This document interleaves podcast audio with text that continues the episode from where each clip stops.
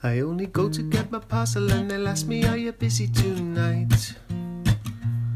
I say I might be playing Xbox, I've caught chicken pox, or any other excuse they could say there'll be a man breathing fire, tightrope walking a high wire. No, I never mean to be rude. I'm never really interested, not even when they've insted it, unless they say there's free drinks and food.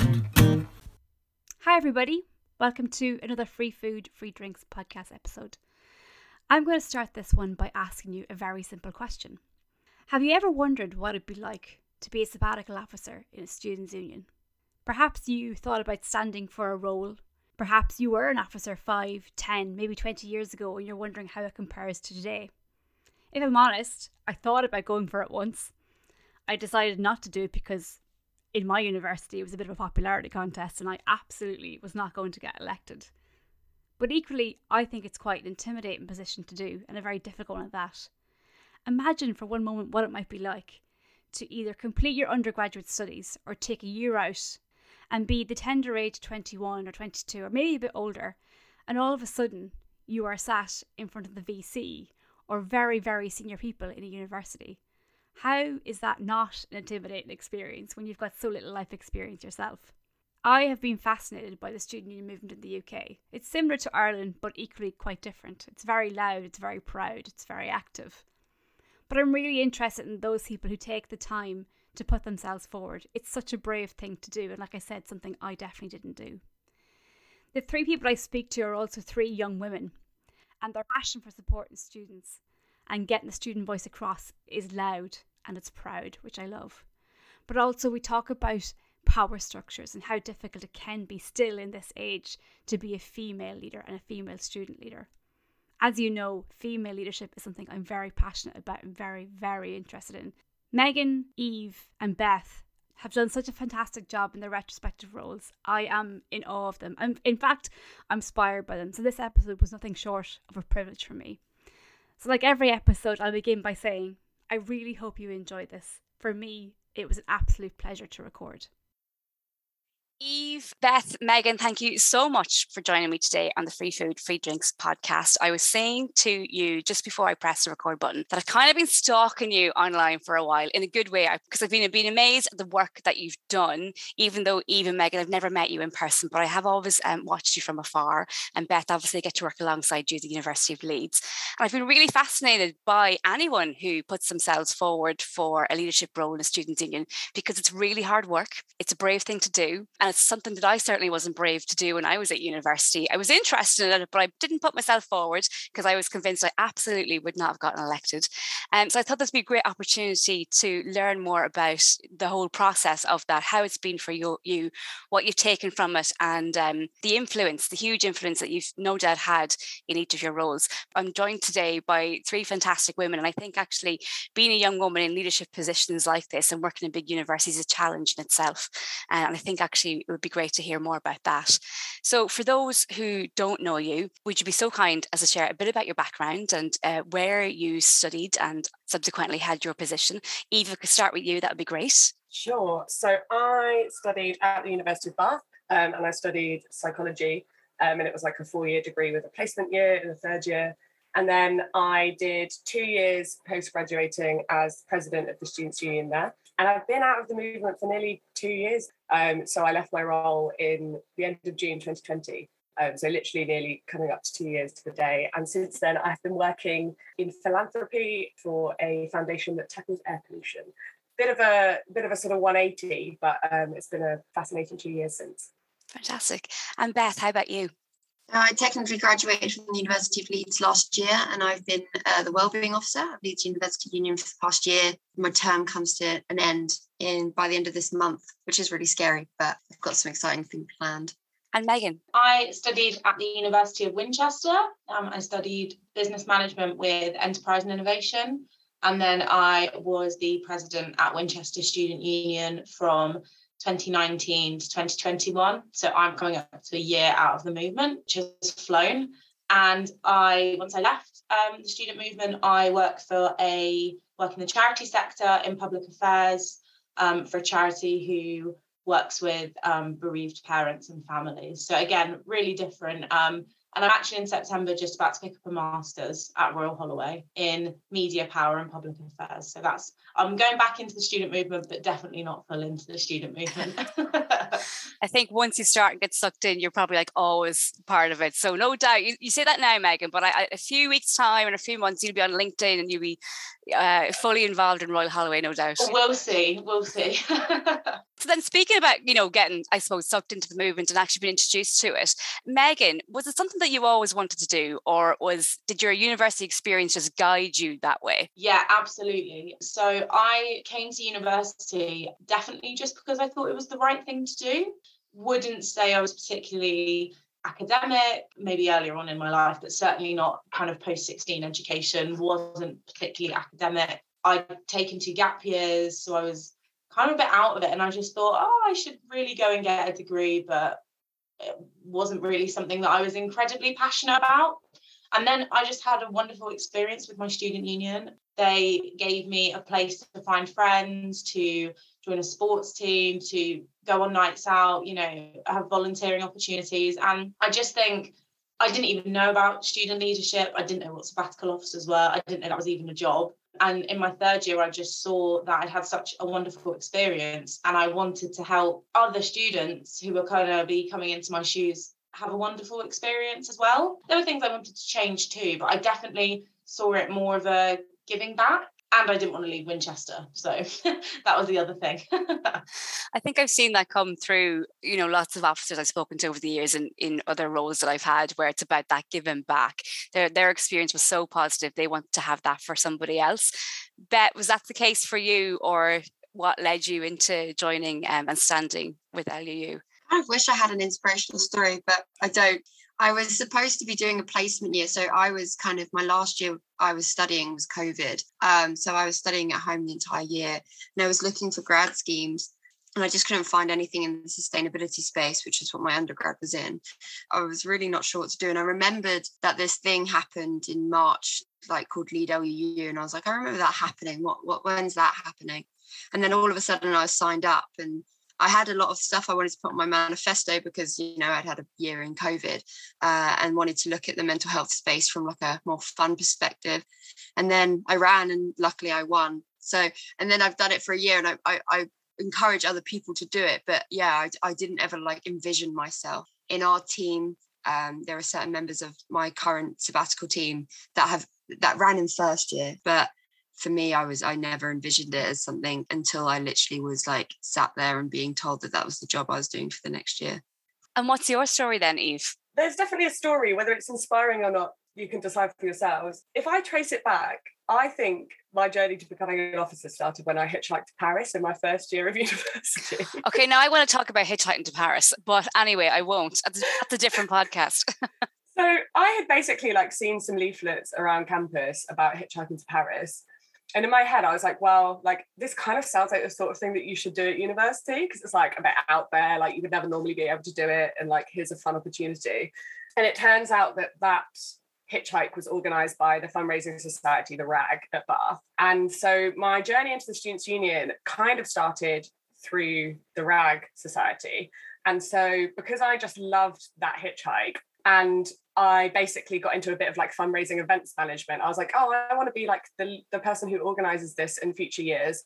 Um, so we did a couple to like Edinburgh and stuff. And then basically that was the sort of kernel of my SU involvement that really ballooned. Like I enjoyed my degree, but I just loved doing the kind of like extracurricular stuff. And that was like the majority of the time that I spent at university was doing like SU stuff. So I did a bit in the like diversity and inclusion space. I did some stuff in the like Freshers Week event manager space. And through that, I basically got to know people who were running or were in those positions as SABs.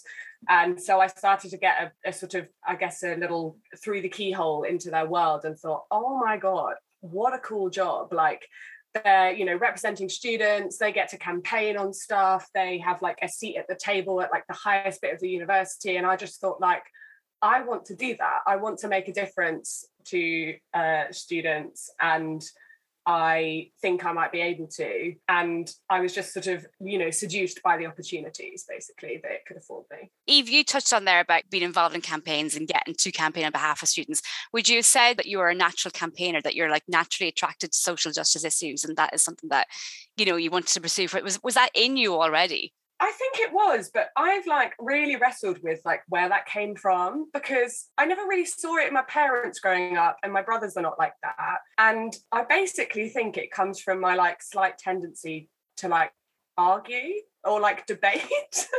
like I happen to like I have a tendency to like decide that I have a strong opinion about something and like really want to engage in conversation with lots of people about it, which has got me into trouble, but also into like cool spaces. And so I think I think I do sort of latch on to things that feel a bit unjust and or feel like it doesn't have to be that way and maybe we can make it not that way so i used to write a blog even pre-uni and when i look back at some of the stuff that i used to write about it was like you know trump getting elected or well that was probably in uni but like lots of current affairs stuff that when I look back, I'm like, it was so obvious. Like, obviously, I was going to end up in some kind of capacity, like wanting to change things. I think that's what mm. I was drawn to, like the, the, the capacity to change things so yes, but where it comes from, Lord knows. and, and, Megan, you've been nodding your head there quite a lot. Actually, I feel like you probably agree with a lot of those statements. Did you feel you were a natural campaigner, or was it just things that you saw in your own course or in your university and you thought, you know what, if no one's going to change this, I'm going to do something about it? I echo so much of what Eve just said, and I don't know if I would have ever necessarily labelled myself as a campaigner but you know like i vividly remember in school reports when i was pri- like in primary school things about me like megan needs to know that not everyone needs to hear her voice and like i think maybe i can see eve laughing but it's true and i think maybe i'm the same like deep down i'm so i'm an only child and I was around a lot of adults growing up. Whilst I don't, I'm the same. I don't think I necessarily saw campaigning in my parents. They always taught me to discover my opinion and then not be afraid to voice my opinion, which has got them in hot water with me sometimes. They'll say that themselves. So I think I was just always taught to have an opinion and but like uh, not not just pull an opinion out of nowhere, educate yourself to an opinion. And then I've never been afraid to say my bit. And I now think about it, you know, I can remember before I went to uni, the EU referendum, getting into a blazing row with someone who I worked in the office with at the time because they were pro leave and I was pro remain and a blazing row to the point where the office manager had to say, you know, guys, maybe this just isn't the place for this right now, you know. and like, but I again at that time I wouldn't have said I was engaged in politics. I wouldn't have said I was a campaigner, none of those things. So I think maybe university gave me an opportunity to discover my passion of that and then yeah i definitely saw things i wanted to change and then obviously being a sabbatical officer during covid as beth said earlier on just gave you ample things that you wanted to change and argue about. So yeah. But it's interesting when you're saying like you, you know you wouldn't have seen yourself as being very political or engaged in politics. And I think people have a perception of what that person looks like. Normally it's a white man in a suit down in Westminster. That's kind of been my perception growing up, both in Ireland and um, living in the UK. And I think probably maybe there are some students who maybe still think that, oh, it's not for me. I could never do that because I don't come from a certain background. I haven't got this knowledge or experience. But actually, I think you can probably learn a lot that skills and knowledge in the role. But as long as you have the passion for it and you've got a good team around you, which lots of student unions do, you can actually really take that somewhere with the support of other people. So, Beth, then you just mentioned about spending a year studying from home, your last year. Did that really fuel your decision to stand for the particular exact position that you have? I think yes and no. I think, like I, said earlier, that I, I never saw myself as doing this initially. But I think when I when I kind of was like, oh, this this seems like a really great opportunity. And, and in all honesty, I didn't really know what a SAB did day to day. So I didn't know they sat on positions with the university. I didn't know they were, you know, invited to council meetings and all these amazing things. I just kind of knew it was something you did for the year. I just looked at the array of positions we had and I thought well-being officer was something I aligned most with, and uh, my mum's a cognitive behavioural therapist, so that probably very much I hate to say influenced the reason that I do my job now. And I think for me, I wanted to see. I would say yes in the respect that in COVID year, everyone was talking very negatively about mental health, and it was very much how sad everyone was and lonely everyone was. And I really thought that if we continued that, it would only perpetuate those feelings. And so I wanted to run a fun campaign and have a fun year. And the whole point of being a student is to have and do ridiculous things like hitchhike to Paris and and to and to be able to just like live a great life. And I think that was kind of stripped away from students. And I wanted to kind of reinvigorate that. And that affects people's mental health. So I think for me, and I wanted to, I did stupid things for my campaign. I like danced around the park and it wasn't really serious. And then people clearly, and that's clearly why people liked it because it was kind of a light-hearted thing during a really tough time. And I'm glad you mentioned campaigns there actually, because that's one of my favorite times of year to be on campus is when the campaigning is starting.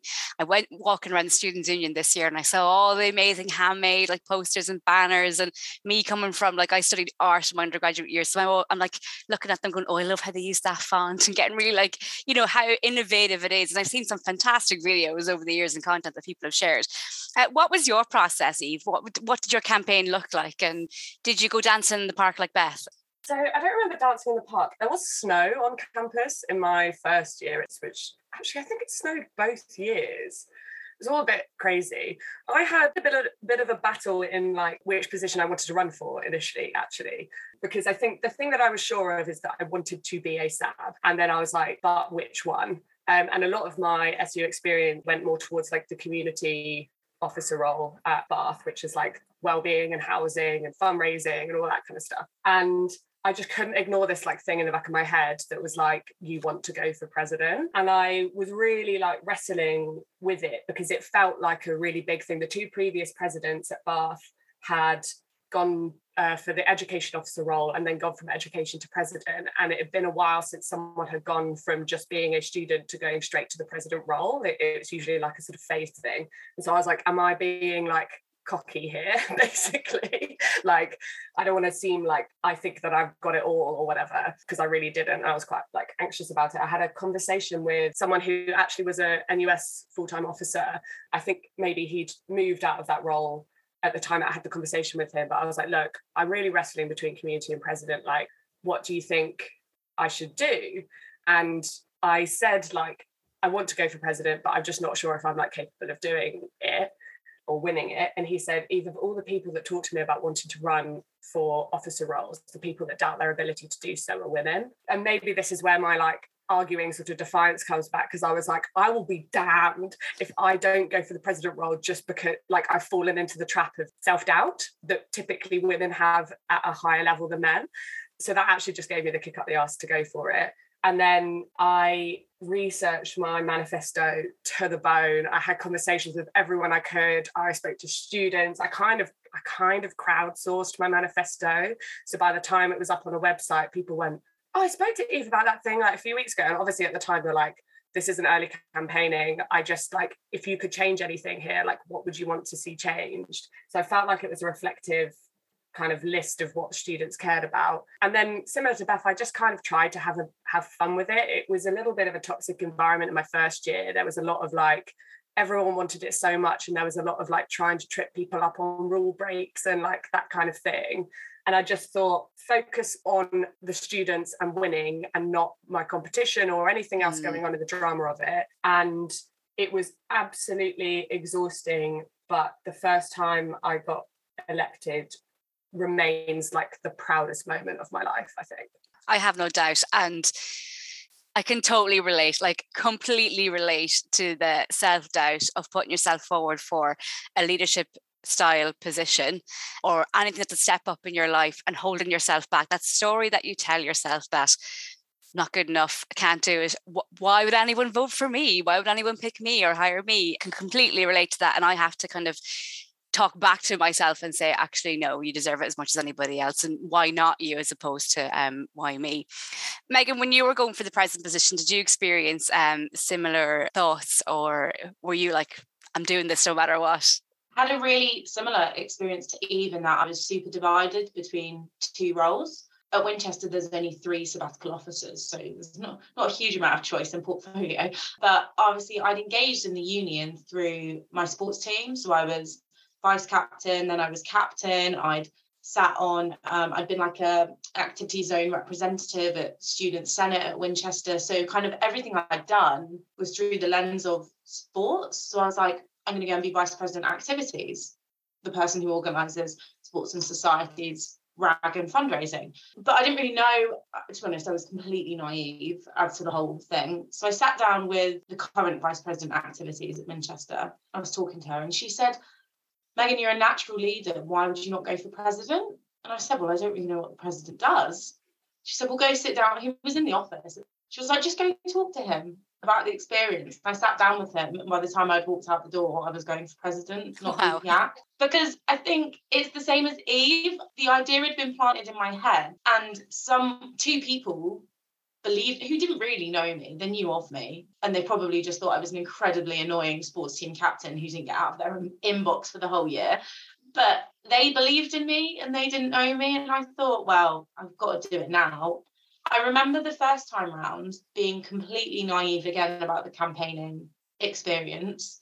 Um, there was only two of us running for president, so it was very kind of dog eat dog. Having said that, it wasn't actually toxic. Um, it was just incredibly competitive. I do remember feeling like the underdog um, and I think that probably was because I was a woman and he was a man. And feeling though people didn't know who I was, people weren't interested in my voice, what did I have to say about the union, things like that. But I remember the second time round being far more toxic. And I think that was because I felt I had more to lose. I do remember people saying to me when I ran first time round, God, I could never do that. You know, like what what if what if you don't get elected? What are you gonna do? And at the time I just thought, well, what have I got to lose? Like if I don't get elected, I'll go and find another grad job. I was the same as Beth, that I couldn't find anything that I wanted to do. So I thought, we'll cross that bridge when we come to it if I do lose. And then the more you campaign, the more you realise actually I have a lot to lose. So by the end of the week, you know, I was in absolute bits before the award ceremony because I wanted it so, so badly. And thankfully, obviously, I got elected. But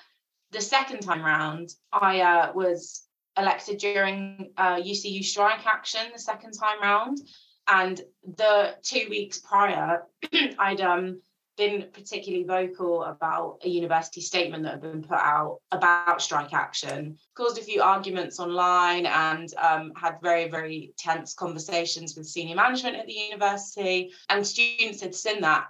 And I was running against a male candidate. And I remember thinking, people think I'm hysterical. And then thinking, hold up, if he was in my position and he'd done what I'd done for the last two weeks, no one would think he was hysterical. They would think he was strong and outspoken and doing his job, but people think I'm hysterical and argumentative. And I mean, that kind of set the bar for the rest of my second year during COVID. People thought I was hysterical left, right, and centre. So, yeah, I'd say again, I a lot of self doubt, but I'm the same as Eve. I'll be damned if I'm not going to do something just because I have an ounce of self doubt what's interesting about your roles as well, actually, and this kind of ties into questions around you know, working with senior leadership in a university. And I'll come to you, um, Beth.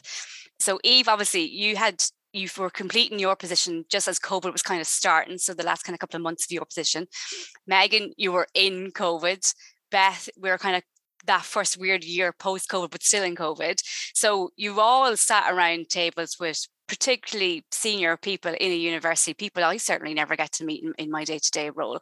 What's that like, Beth, when you are trying to get across the points of the student body or particular campaigns or particular issues and getting them to understand your point of view and influence them to persuade them to do something about it? What is that like? Because I can't imagine anybody would see you as being hysterical or, you know, not like well thought out and informed in your viewpoints and research and opinions but i can i understand that sometimes being female in those kind of positions we can be perceived in a way. So have you had experiences like that and how's it been for you mean, just generally being in, I think in my first week, we were sat down on a Zoom call and talked through the UK pension issue by the Vice Chancellor and like the Deputy Vice Chancellor. And I was like, I had no financial understanding of what was going on. It was series after series of graph. And I was like, I don't get what's going on. And to be told that you're like, obviously, you're sitting with the Vice Chancellor and like the Deputy DVCs and all of these like big people. And then you kind of meet with them one on one. You're like, oh, they're just people and they're just nice. And especially I think for me, meeting them in person made a huge difference. Meeting people online is actually a lot more intimidating. Um, and then you just and then when they crack a joke or you crack a joke and everything's fine. I think for me, the biggest issue at one point was when spiking happened last October and trying to convince a colleague of a certain opinion that I had and a certain opinion he didn't have and that his opinion arose from his experience of being a man. And I think for me, that was a really hard time because I had an emotional investment in, mm. in the fact that he was saying that men were more likely to be feeling threatened and unsafe walking along the streets. And I was like, well, that's not the case. I think the hysteria thing's interesting because I remember sitting in that meeting and I was getting emotional. I could feel myself welling up. And the only thing I said to myself was like, don't cry, don't cry. You'll look weak if you cry. And then I kind of I, I swallowed everything down mostly because once I start crying, I can't actually speak afterwards. So I was like, right, you need to get your point across first. And I like swallowed everything down. I walked away and I actually kind of reflect on that. And I was like, well, that's not the case. Like I shouldn't have to feel that because I'm an emotionally invested in this situation. It's emotionally triggering for a lot of people. A lot of people have trauma in that space. That if I was to cry, then how am I the one that's weak in that situation? So that was really interesting for me. But I think for me, mostly like being a female in the space, like also I, I work in an all female team, which has been absolutely incredible. So I'm quite lucky that a lot of the women I, I work with a lot of women in those spaces. Our vice chancellor is a woman, that really helps. I don't know what it's like to work with. So I guess then I feel less threatened working with men in that space. Does it is it bad that I feel threatened sometimes working with men? Yes, it is. Mostly because I think yeah, their experience in the world is is very different. And I specifically with that spiking case, it was quite tough at the time. And Eve, you know, I can see you nodding your head as well. And and Megan, when you're emotionally invested in particular issues, how have you been able to communicate to the powers that be you know, and influence them. What's been your experience of that?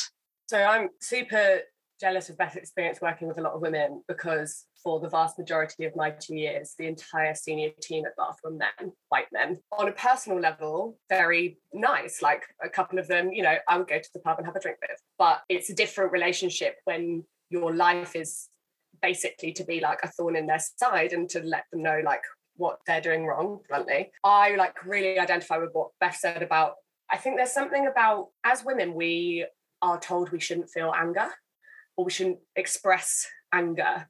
And usually for me, if I'm really angry, I cry.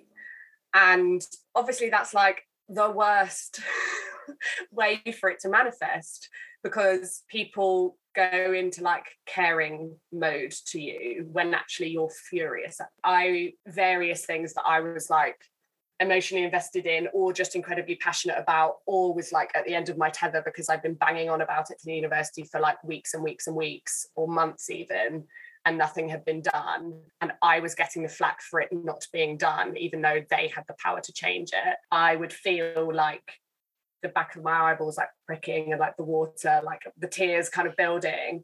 And I would have the same thought process as Beth like you're about to lose the argument because of the way that your nervous system is trained to express anger.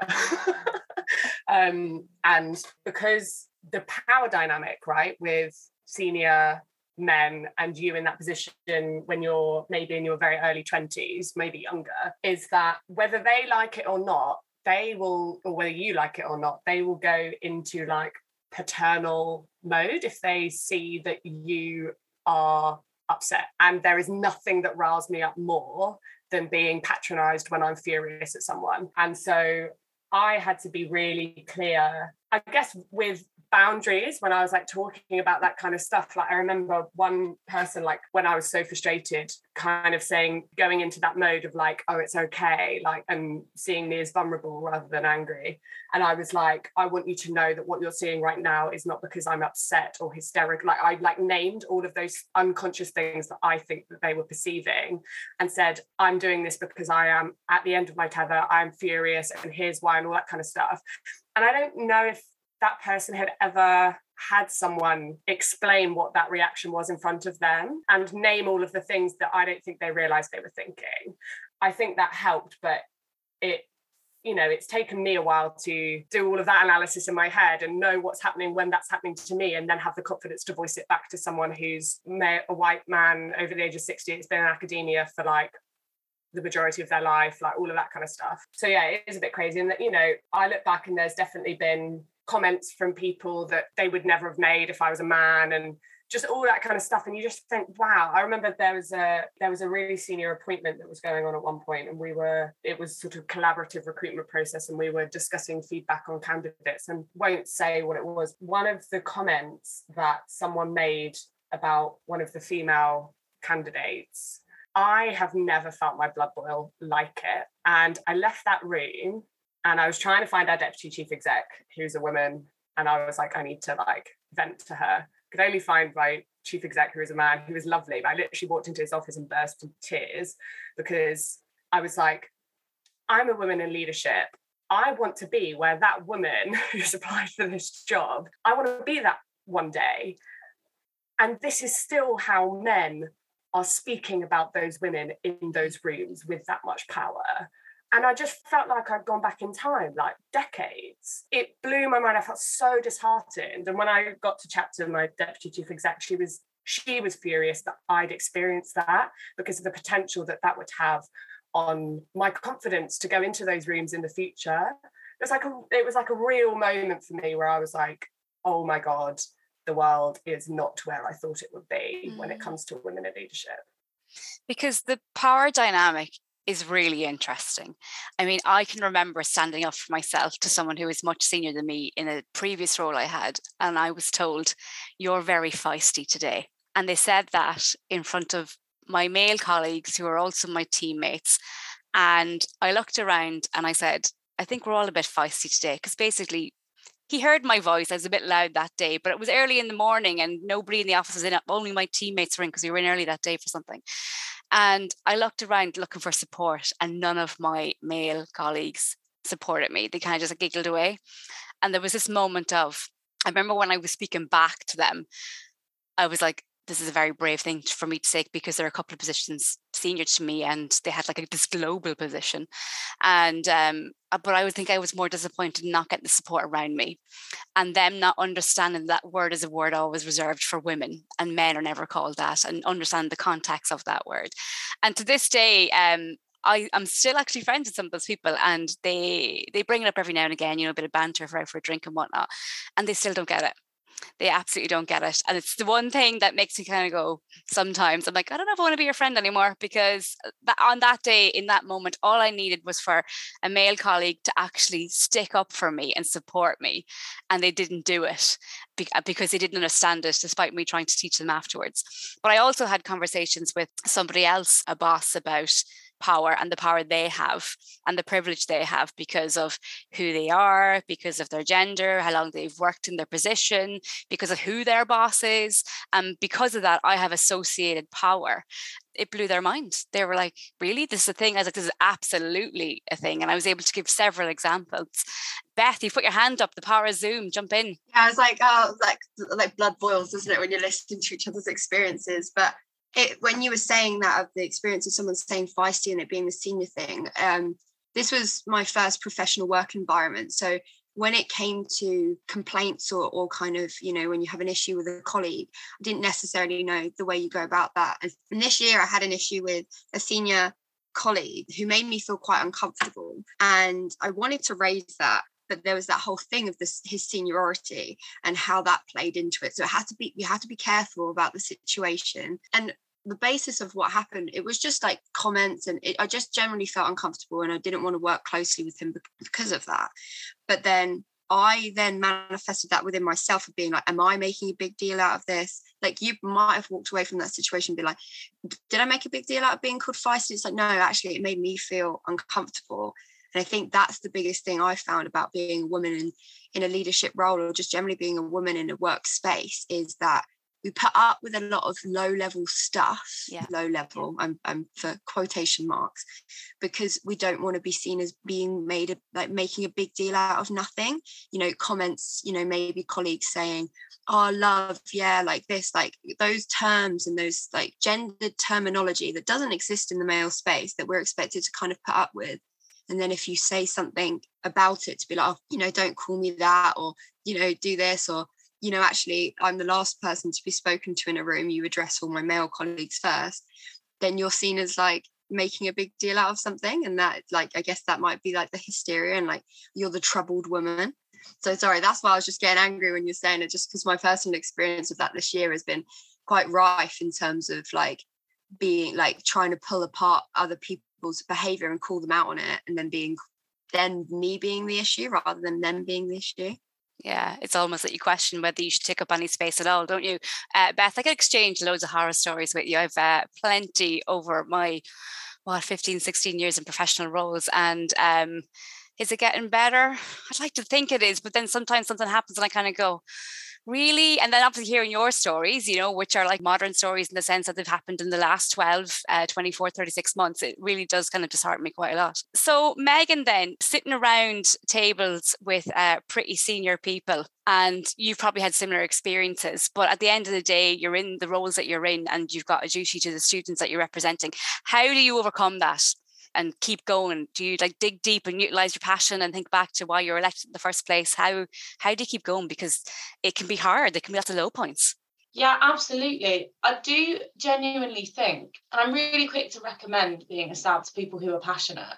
But I also think it's really important to caveat it where there were a few times in my job where I genuinely did not think I could do it anymore a level of that was the job is incredibly stressful, whatever your gender. It was during a pandemic, which was not what any of us expected when we ran, you know. But there was a level of, particularly during COVID, I was raising, it felt like there was something every single day that there was an issue with, you know, and I was constantly in meetings with university senior management. And at Winchester, there is quite a big good split when it comes to university senior management between men and women. Interestingly, I saw a lot of internalized misogyny with a lot of women at Winchester. And I did sometimes, wasn't my place to do so a lot of the time, pull, want to pull people aside and say, don't put up with that you know like that's people don't have the right to talk to you like that but i think people accept a lot of things. But i was just sick of constantly being vilified for having opinions and elevating the voice of students yet it coming off as me being constantly argumentative. And it did get to a, a few points particularly i can think of one during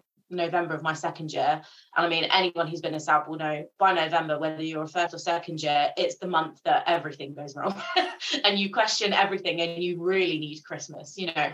And I got incredibly upset about a situation that I'd been put in that was completely wrong by a male member of staff. And I'd been really, really quite intimidated, and they just completely caught me off guard with a situation, which was fully their intention to do so to have the power over me, which wouldn't have happened if I was a man. And I just had a total breakdown in the office. And I'm quite thankful now that it was about, about eight o'clock in the morning and no one, not many other people were there aside from the general manager at Winchester and uh, the vice president activities at the time, because I just declared to everyone, I can't do this job anymore. I can't do it. I don't want to do it anymore. I'm done. I'm done. I'm done. And I took a week off, logged out of social media and everything. And I think it's really important to caveat it with being a sabbatical officer can be the best job in the world, and the highs are so high. And when you get those wins, I'll never forget the moment that the Vice Chancellor agreed to do the rent rebates for COVID. I cried happy tears the highs are just so high, but the lows can be incredibly low uh, for anyone, regardless of your gender. But when there's a kind of tone of misogyny and gendered kind of you know gendered behaviors against you it does add a different level to it. And that's something you can't ever get away from. So yeah i guess dig deep but also be surrounded by the right people and make sure that they appreciate what you're going through. So then you're out of the movement a little while now as is eve beth's about to come out of her position. Eve what would you say is what are you most proud of? Do you know what? I I didn't exactly make life easy for myself over those two years, and I'll tell you why. Lots of people, I think, when they go into the role, their ambitions for change are like they're quite discreet, sort of visible wins. So, like, we want to get cheaper prices on campus, or or like for food, you know, better feedback turnaround times or whatever.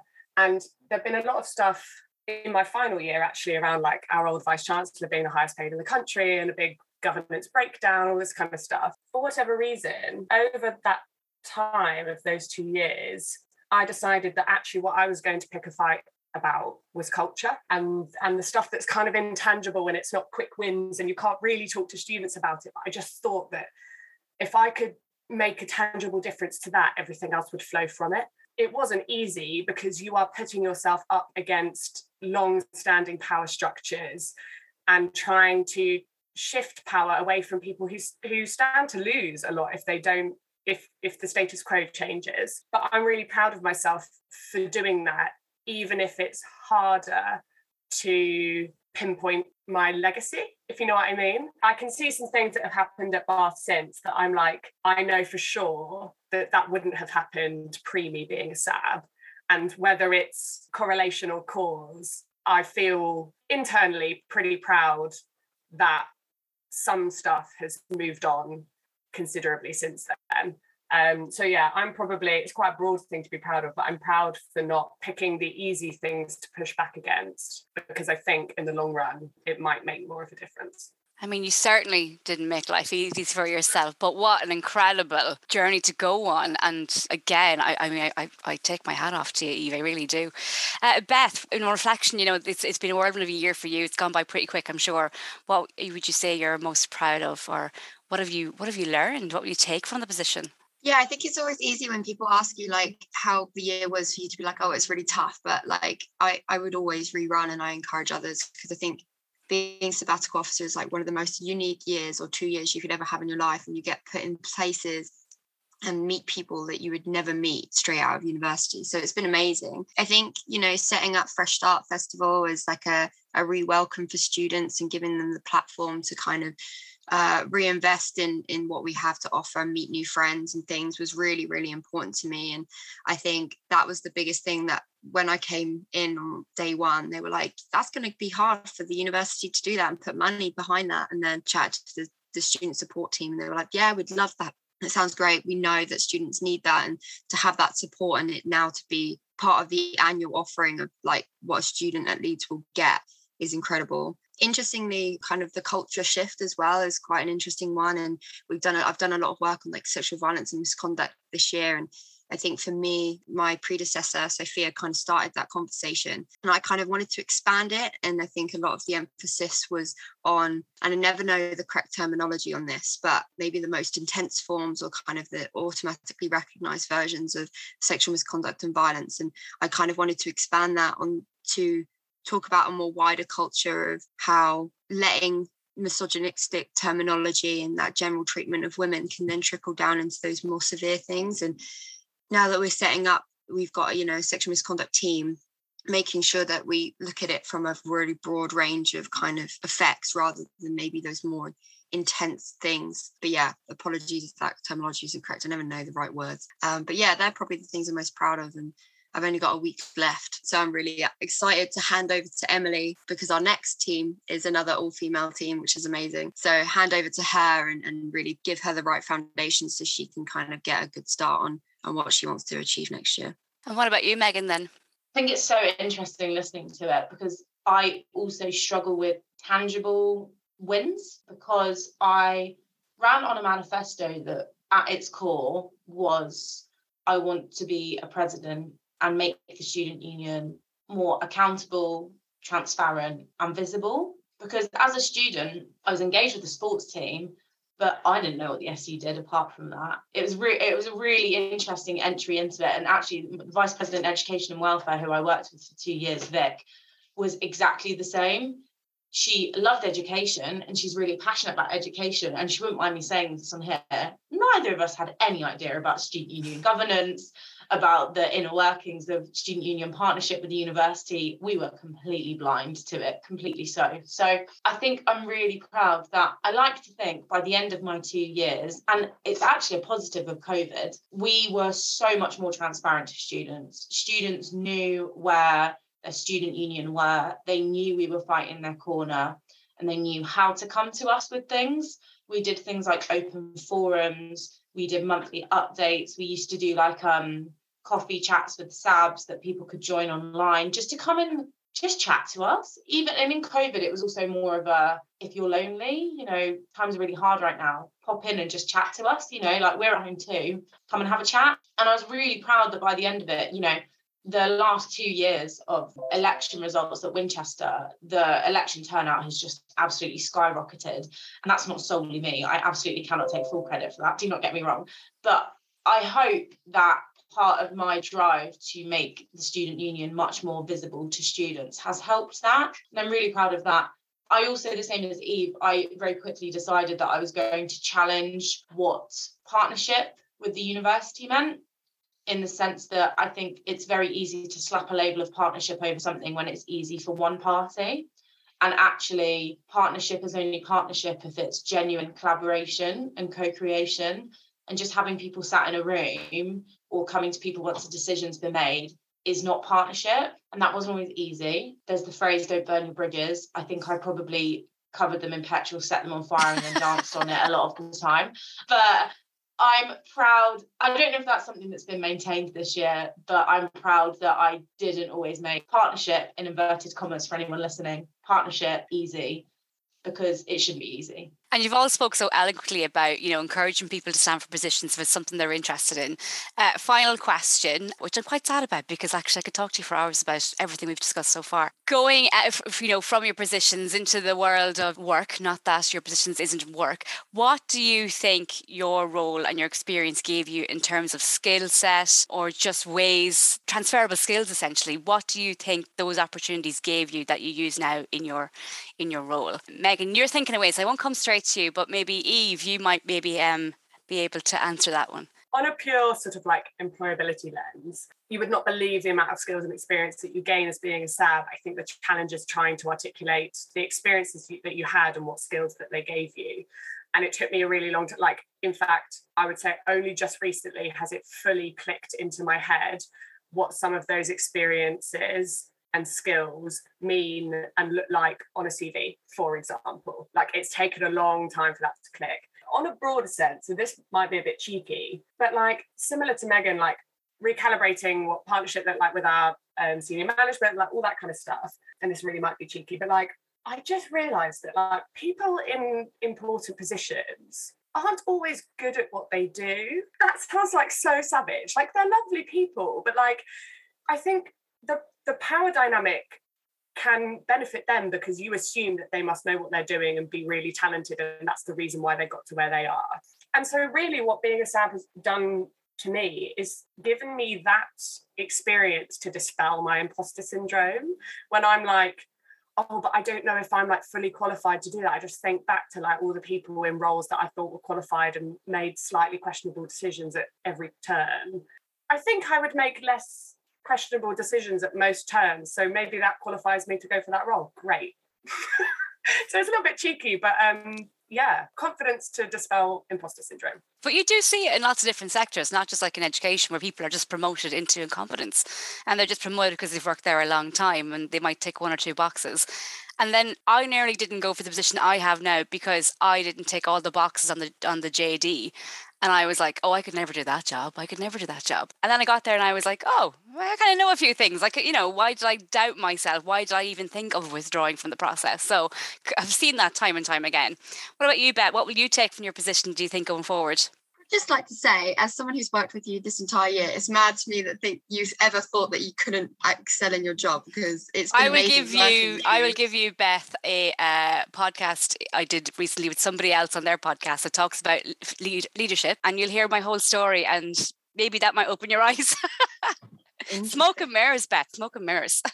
yeah, it's been amazing. But it, it's interesting because I was like grinning like a Cheshire cat when you were saying that, Eve, because I was like the same thing of like mine was going to be like don't be scared to like pull up the behavior of like people who are senior to you, like because they are people and they'll make mistakes and you can call them out on that. Maybe in a better way. It depends if you want to burn bridges and dance in them, or uh, like depends how you want to go about it. But like, don't just think that someone because they're senior to you the decision or the opinion that they have is is therefore any better or or more superior than yours. I think that's what being a sab is. It's is about interestingly and this is what i'll i'm intrigued to know what it'll be like when i enter the real world of work as such.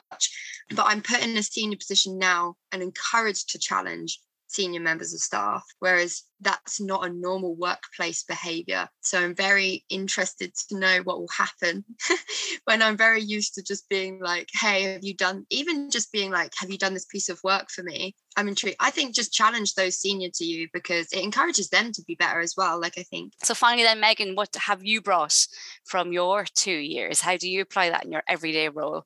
I totally agree with what Eve said first time around. The breadth of skills from my two years. I've only been out a year and I still feel like there's things that I'm discovering. Like we're doing recruitment at my current job right now. And my manager was saying to me, Oh gosh, you know, I'm not sure who's for the panel. And I said, Well, I've done loads of recruitment. She was like, Have you? I was like, yeah, yeah, I recruited the vice chancellor of an organisation, so yeah, I can come in your interview panel. No biggie, just just a VC, no biggie. And they were like, I didn't realise you'd done that, you know. So it's things that are still clicking in, and I'm like, I've done so so much as president of an organisation, and I think that also leads on to another thing is it's definitely helped my confidence. I'd say again, it took me a little while to come down from being a president, and needed some self care afterwards, but it the kind of similar, you know if I can be at the head of a nearly two million pound turnover organization during a global pandemic with people displaced everywhere, I can do that task that's been set for me that I'm a little bit unsure on, you know. And, and I think, yeah, it's given me a lot of confidence and a lot of bravery to also know when behavior and situations aren't benefiting me and a bit of confidence to get out of it. Also, I'd say perhaps selfish, but I suppose this is also a bit of advice I'd give to anyone who is listening, maybe who's thinking about going into this role. I'm so incredibly grateful for the network it gave me. Um, and that's on a level of Eve is my friend, and I would have never met Eve had I not been a sabbatical officer. So I guess I'm very grateful for that but also a bit of advice join every group chat. It might sound annoying. Join every group chat. Join every every zoom call. Go for that drink after lead and change because you'll meet so many people who may become really really great friends. Also professionally i'm now a trustee of an organization in winchester where i live because I was on the chair, I was on the board of governors at the university with someone who was chair of that board, and he approached me as I was leaving and said, "I need a trustee and I really think you'd be great. Would you consider applying?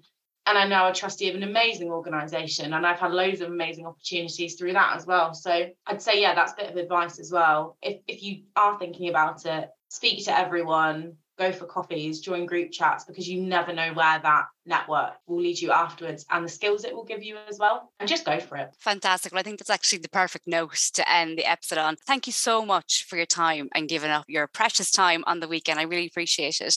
And I think this has been such a fantastic conversation. And I'm very excited to see where your careers go because I've absolutely no doubt you are already going on to bigger, greater, and fantastic things. And I'll be watching, not stalkerishly, like I said at the start. Um, definitely not. Thank you so much for your time. I really appreciate it. Go to get my parcel and they'll ask me, Are you busy tonight?